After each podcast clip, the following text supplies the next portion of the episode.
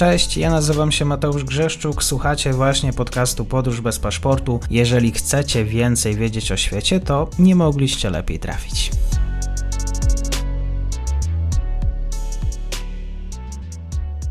Partnerem odcinka jest Oanda, TMS Brokers, dom maklerski obecny na rynku już od ponad 20 lat. W opisie odcinka znajdziecie link do aplikacji, w której możecie otworzyć konto maklerskie i grać na giełdzie, a wcześniej potrenować na koncie demonstracyjnym. Jeżeli otworzycie konto za pośrednictwem tego linku, dostaniecie na start książkę o tematyce inwestycyjnej. Zapraszam, Mateusz.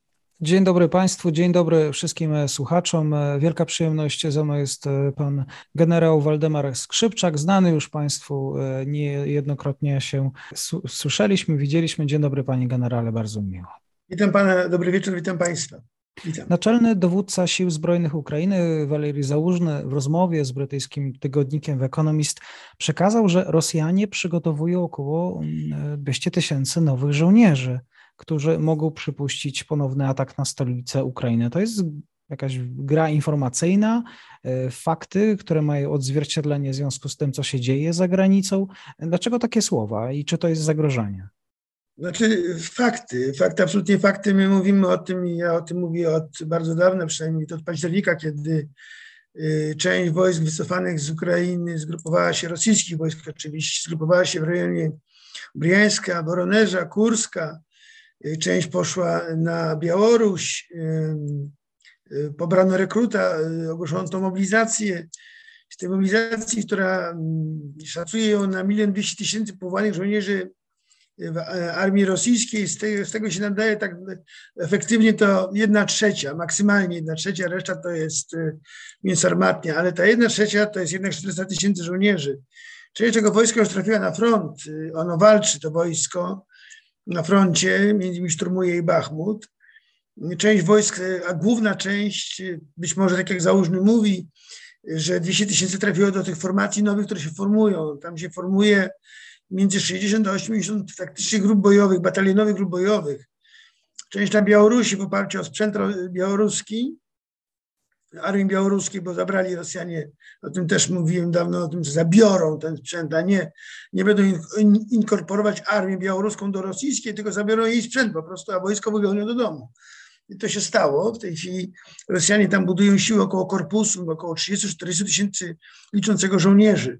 W oparciu głównie o sprzęt y, armii białoruskiej i część sprzętu ściągną od siebie i to wojsko wyposażają. Ponadto dwa, trzy duże zgrupowania się formują w rejonie Briańska, Kurska i Woronerza. I o tych pewnie, i te grupowania wojsk miał na myśli generał Załużny. 200 tysięcy to jest dużo. To jest e, prawie tyle, ile mieli na początku wojny Rosjanie. E, ściągają sprzęt, mają, e, ściągają amunicję, to wojsko szkolą, to wojsko wyposażają, przygotowują je do bojowego użycia. Myślę, że jeżeli zaczęli ten proces w październiku, to biorąc pod uwagę mentalność dowódców rosyjskich, oni pewnie twierdzą, że one są już gotowe. Choć ja jestem daleki od stwierdzenia, że one są gotowe. Wydaje się, że jeszcze potrzeba trochę czasu, żeby ściągnęli tę zdolność bojową, a głównie chodzi o sprzęt, którym, którego nadal Rosjanom brakuje. Chodzi widać wyraźnie, że dostawy są coraz bardziej dynamiczne i coraz więcej tego sprzętu dociera do tych formacji nowych, formujących się. Gromadzone są zapasy amunicji, zadaję sobie pytanie, skąd są te nowe czołgi, skąd są te nowe BWP, między innymi czołgi te 90 i tyle amunicji, bo patrząc na zużycie amunicji w rejonie chociażby Bachmutu, jak duże jest zużycie amunicji, zastanawiam się, skąd mają Rosjanie źródła inne niż ich przemysł zbrojeniowy, bo moim zdaniem ich przemysł zbrojeniowy nie ma takich mocy, żeby tyle amunicji produkować, ile potrzebuje armia nie tak samo nie, nie są w stanie, ich zakłady produkcyjne nie mają takiej mocy, żeby produkować taką ilość sprzętu, jaką potrzebuje armia rosyjska. Więc zastanawiam się, gdzie, gdzie mogą być jeszcze źródła. Oczywiście Korea Północna amunicję, ale czołgi nowe T-90 wiemy komu sprzedawali Rosjanie na przestrzeni ostatnich lat czołgi T-90, więc być może doszło do reeksportu za ropę na przykład. Także tutaj bym widział kierunek, czy może inaczej, nie kierunek, a źródła pozyskiwania tego sprzętu wojskowego, który ja szacuję, że Rosjanie chcą mieć w tych wojskach, które tam formują około 1200 czołgów, y, czyli mm, jeżeli by wzięli około 360 od armii białoruskiej, to trzeba jest około 800 wozów bojowych skądś mieć. Część pewnie wyremontują, ale to jednak jeszcze jest za mało, żeby te wojska wyposażyć i przygotować, więc być może wojsko jest, ale jeszcze brakuje sprzętu dla tego wojska, żeby to wojsko mogło być już efektywnie wykorzystane i pewnie Rosjanom jeszcze potrzeba czasu na to, żeby taką zdolność osiągnąć, przy czym zgadzam się z założeniem, że uderzenie wyjdzie z północy. Czy wyjdzie na Kijów? Nie sądzę. Dlaczego? Dlatego, że Rosjanie w tej chwili, jeżeli cokolwiek chcą zyskać, to chcą odciąć wschodnią część Ukrainy, więc ja bardziej bym widział uderzenie wzdłuż wschodniego brzegu Dniepru od północy, w kierunku Donbasu, niż na Kijów, gdzie już raz lanie dostali. W związku z tym wydaje mi się, że ten kierunek jest mało prawdopodobny, niemniej jednak uważam, że zagrożenie z północy jest bardzo realne i Rosjanie niebawem osiągną pełną zdolność do tego, żeby takie uderzenie wykonać znacznymi siłami. Czyli celem jest rozciągnięcie tej linii frontu. Tak, i widzi pan, Rosjanie mają tą przewagę, że na północy granicy, za północną granicą z Ukrainą mają swobodę strategiczną. Oni są tam niezagrożeni, bo wojska ukraińskie nie uderzą na Rosję, nie wyjdą przez granicę i nie uderzą na te zgrupowania wojsk związanych z walką. W związku z tym one mają swobodę strategiczną, poruszają się, robią co chcą. Mm, one są poza zasięgiem HIMARS-u, w związku z tym y, Rosjanie czują się bardzo y, pewni tego, co robią. Mm, I to jest, mówię, y, bardzo niebezpieczne, bo to powoduje, że Ukraińcy muszą te odwody, które formują, zamiast się kierować na front, być może nawet do wykonania kontrofensywy, o której mówiliśmy też kiedyś u Pana, w kierunku zaporowskim, to muszą je trzymać w gotowości do odparcia te, tego ewentualnego uderzenia od północy. Załóżmy mówi o Kijowie, ja mówię o wschodniej, wschodnim brzegu Dniepru, w związku z tym na pewno wskazujemy obaj kraje północne. Mhm. Ukraińcy y, już nauczeni wydarzeniami z przeszłości, początkiem właściwie zimy tego roku, luty, marzec. Rozumiem, że ostatnie miesiące wykorzystane przez Ukraińców o to, żeby się i bronić na tym kierunku. Myślę, że tak, że oni przygotowali się latem już do przewidywania tego, że kiedyś to może nastąpić przygotowywali się. Wydaje mi się, że mają pewną gotowość do tego, żeby że na pewno są przykładane pozycje obronne, głębokie pozycje obronne na kilku północnym, które wymagają oczywiście obsadzenia wojskami, bo to trzeba mieć tam wojska. Na pewno część wojsk już tam mają, które dozorują tego kordonu z granicy, przecież to jest 8, 6, ponad 600 kilometrów, to jest bardzo dużo duże masy wojsk i oni tam już siedzą, a Rosjanie na razie mają tą swobodę strategiczną, jeszcze nie wskazali, nie zidentyfikowali kierunku, którego by się dało nazwać tym, którym będzie kierunkiem uderzenia. Pan, ta zima, wszyscy mówią, że to zima zatrzymała te wojska. Nie. Wojska zatrzymały się przed zimą już, ponieważ obie strony wyczerpały się, na tyle, że zaistniała tak zwana strategiczna równowaga sił, która nie, pozwala żadnej nie pozwalała żadnej z stron prowadzić dużych, wielkoskalowych operacji. To, co teraz się dzieje, to jest taki, to ten szturm Bachmutu i naginanie frontu, czyli uderzenia tam jednostkowe, taktyczne przez jedną i przez drugą stronę, które w zasadzie nie stanowią żadnego przełomu skali operacyjnej. Zima y, na pewno mm, nie zatrzyma działań aktywnych, głównie myślę tutaj o armii ukraińskiej, która się do tej zimy przygotowywała i na pewno korzystając z wzorców y, wojny zimowej w Finlandii 39-40 roku ubiegłego wieku przygotowali oddziały do działania w warunkach zimowych. Y, temu między innymi miały służyć ogromnej ilości y, zakupowanych w Europie Zachodniej skuterów śnieżnych. No nie kupowali tego, żeby jeździć na narty na Kaukaz, tylko po to, żeby używać je do bojowych. W związku z tym sądzić należy, że będą prowadzili dzięki oddziałom takich powiem, quasi narciarzy, jak to mieli Finowie kiedyś, prowadzić aktywne działania zaskakujące, takie mówią w ramach tego doginania frontu. Hmm, jak wykorzystuje się tego typu sprzęt na froncie, jakbym mógł poprosić pana generała o rozszerzenie? To znaczy, jak, jak to wygląda w praktyce? Generalnie taki sprzęt, wie pan, to jest wszystkim cichy, bo oni kupują ciche elektryczne te, te pojazdy. One służą do przemieszczania zespołów bojowych w różne miejsca. Pod osłoną nocy y, Śnieg głęboki uniemożliwia działania ciężkiemu sprzętowi, czołgom BWP. Wbrew temu, co niektórzy sądzą, to czołg, który się porusza w głębokim śniegu, on ten śnieg spycha, zbija go i zawiesza się na swoim prześwicie. I nie ma możliwości poruszania się do przodu. W związku z tym używanie czołgów w takich warunkach, w wysokim śniegu, kopnym śniegu nie ma, nie ma żadnego uzasadnienia. Natomiast używanie oddziałów lekkich, na e, skuterach, na nartach, które są tylko i wyłącznie środkiem do przemieszczenia wojska, szybkiego, błyskawicznego, zaskakującego. To właśnie do takiego działania taki sprzęt służy. On jest środkiem transportu do, do pokonania trudnego terenu, bo jeżeli mieliby iść pieszo przez ten kopny śnieg głęboki, no to by długo szli. Ten sprzęt ci pozwala szybko się poruszać w tym, tym terenie i przemieszczać się, mówię, do, do, do wykonywania zasadzek, do wykonywania, wykonywania zaskakujących uderzeń, do przenikania przez grupowanie e, obronne armii rosyjskiej, atakowanie tyłów armii rosyjskiej przez takie grupy głównie nocą. Biorąc pod uwagę słowa założonego, co Ukrainie teraz będzie najbardziej potrzebne? Y, jakie braki, tak żeby być może osiągnąć ten stan e, sprzed 24 lutego, a przede wszystkim też obronić to, co mają dzisiaj? Znaczy na pewno brakuje y, tej zdolności do, do rażenia celów y, głębokich to uderzenie, wie pan, na Saratow y, dwoma rakietami czy dwoma dronami, to dla mediach to wielkie zwycięstwo Ukrainy. Ja mówię, że to jest właśnie, że nie, o tym się nie powinno mówić. Wie pan dlaczego? Dlatego, że na Zachodzie wszyscy mieli przekonanie, że Ukraina sobie świetnie radzi i ona wygrywa tę wojnę. Sytuacja jest bardzo trudna dla Ukrainy i bym powiedział, będzie jeszcze gorzej niż w tej chwili jest.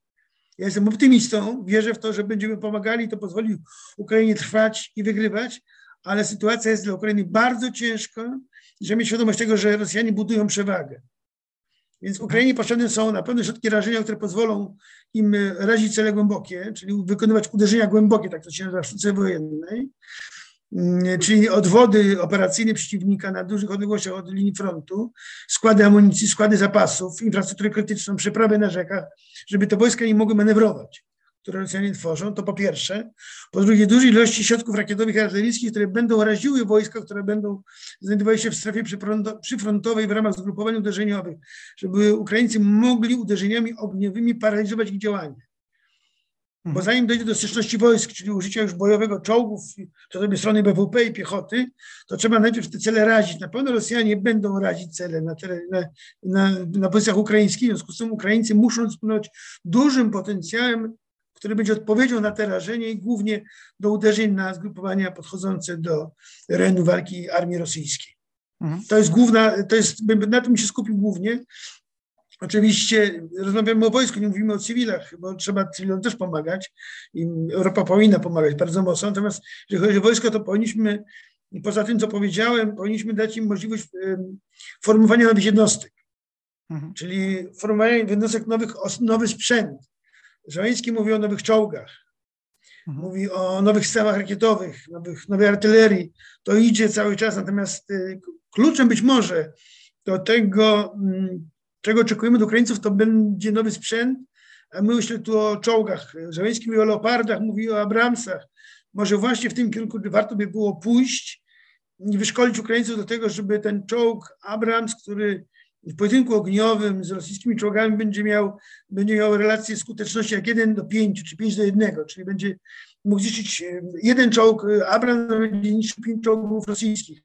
To da przewagę Ukraińcom, ale by to rozważyć i wziąć to pod uwagę, ponieważ wydaje się, że e, chyba wszyscy do tego dojrzeliśmy, żeby Ukrainie dać nowocześniejszy sprzęt niż do tej pory im dawaliśmy, bo ten sprzęt, który myśmy dawali, między innymi nasz, on się zużywa na wojnie wielokrotnie szybciej się zużywa niż na ćwiczeniach w czasie pokoju. Mhm. Coś już jest w drodze, coś już jest zadeklarowane. Y, wiadomo, systemy Patriot, tak, dla Ukrainy niebawem. Patrioty tak, bateria Patriot jedna na pewno, natomiast y, oczywiście ona zwiększy możliwości wrażenia celów, głównie rakiet balistycznych, które są wystrzeliwane z samolotów, które, które są poza zasięgiem y, możliwości ogniowych y, czy rakietowych obrony przeciwlotniczej armii ukraińskiej, ale myślę, że, że teraz będą mieli te zdolności Rosjanie, dlatego taki larem podnoszą, bo już nie będą mieli takiej swobody w wykonywaniu uderzeń lotnictwem e, spoza zasięgu rakiet. Natomiast wydaje się, że trzeba Ukraińcom pomóc w tym sprzęcie ciężkim, który będzie decydujący na polu walki teraz, zimą i latem na polu, wtedy, kiedy być może Ukraińcy będą mieli warunki do tego, żeby przeprowadzić ofensywę, a bez, bez ciężkiego sprzętu czołgowego, w tym przypadku dobrych czołgów, dobrej klasy czołgów, takich możliwości mieć nie będą. W związku z tym uważam, że nie ma takiej decyzji, ja o tym przynajmniej nic nie wiem, ale takie decyzje powinny zapaść. Mhm. Chciałbym zapytać jeszcze jedną rzecz pana generała, bo wspomniał pan e, o tym, że sytuacja Ukrainy wcale nie jest kolorowa. Mam wrażenie, że my żyjemy jednak e, w takim hura optymizmie. Oczekujemy jakiejś kontrofensywy kolejnej ze strony ukraińskiej, gdzieś w okolicach Zaporoża, może Melitopol, o którym też ostatnio się mówiło. E, czyli to jest teraz gra, rosyjsko-ukraińska gra, kto szybciej, kto szybciej zmobilizuje siły Oddaję głos. Pan, ja, ja uważałem i mówiłem o tym głośno swego czasu, w mediach mówiłem o tym w sierpniu, że jeżeli teraz nie będzie tej operacji w kierunku Zaporoża na Mariupol lub na Melitpol, to, więc, to później nie będzie. Dlaczego tak twierdziłem? Ponieważ armia rosyjska była już wtedy tak rozbita, tak pobita, tak zorganizowana, że oni te pauzy robili operacyjne. I to wynikało z tego, że oni się mogli pozbierać. I wtedy mówiłem wyraźnie, bijcie teraz, bo później armia rosyjska już nie będzie taka słaba. Już nigdy taka słaba nie będzie, jak jest teraz. Ukraińcy, Ukraińcy nie uderzyli, nie rozbili tego, uderzali na kilku kierunkach jednocześnie, rozpraszając wysiłek. To był błąd, moim zdaniem strategiczny błąd, ale to ja nie dowodzę tą operacją, w związku z tym nie nie mnie oceniać. Z mojego punktu widzenia tak to ocenię. Mhm. E, natomiast e, moim zdaniem e, Ukraińcy mają coraz mniej czasu. I Rosjanie zbudują tą przewagę nad armią ukraińską, dlatego też trzeba by się teraz skupić na tym, aby Ukraińcom szybko pomagać, żeby oni mogli, to co mówiłem wcześniej, mieć jeszcze zdolności, żeby po pierwsze się obronić przed kolejną nawałą armii rosyjskiej, pobić, a potem odzyskać to, co Żołęski deklarował, że odzyska w wyniku operacji zaczepnych, czyli w wyniku tej kontrofensywy. Gdzie ta kontrofensywa będzie, trudno powiedzieć, natomiast nie powinno być tak, jak do tej pory było, że uderzali raz na południu, raz na północy. Wie pan, ekonomia sił sztuce wojennej zabrania takiego uderzania. To jest rozpraszanie wysiłku, bo jeżeli by uderzyli na jednym kierunku głęboko, mieliby sukces operacyjny, a tak żadnego sukcesu nie mieli, bo na kierunku charkowskim uderzyli 11 września, po kilku dniach stanęła ta operacja, bo Rosjanie obro- zorganizowali obronę na, na, na Krasnej, na Borowej i zatrzymali całe natarcie.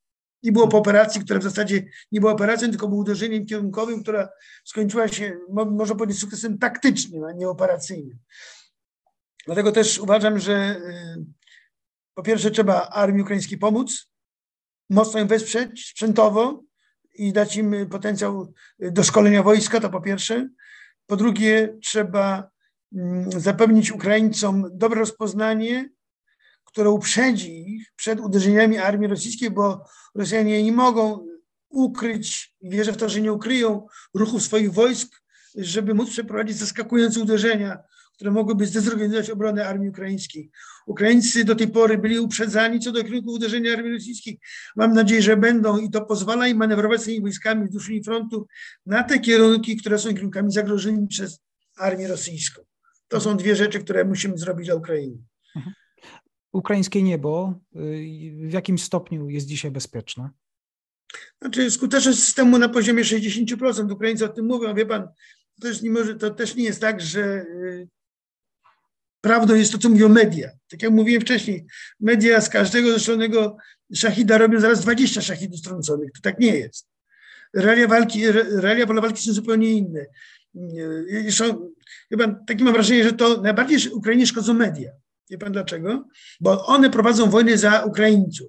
Media obwieszczając ciągle jakieś sukcesy wielkiej armii ukraińskiej, choć one nie są żadnymi wielkimi sukcesami, bo dwie rakiety spadające na Saratow to żaden sukces. Jakby spadło tam 20, to tak.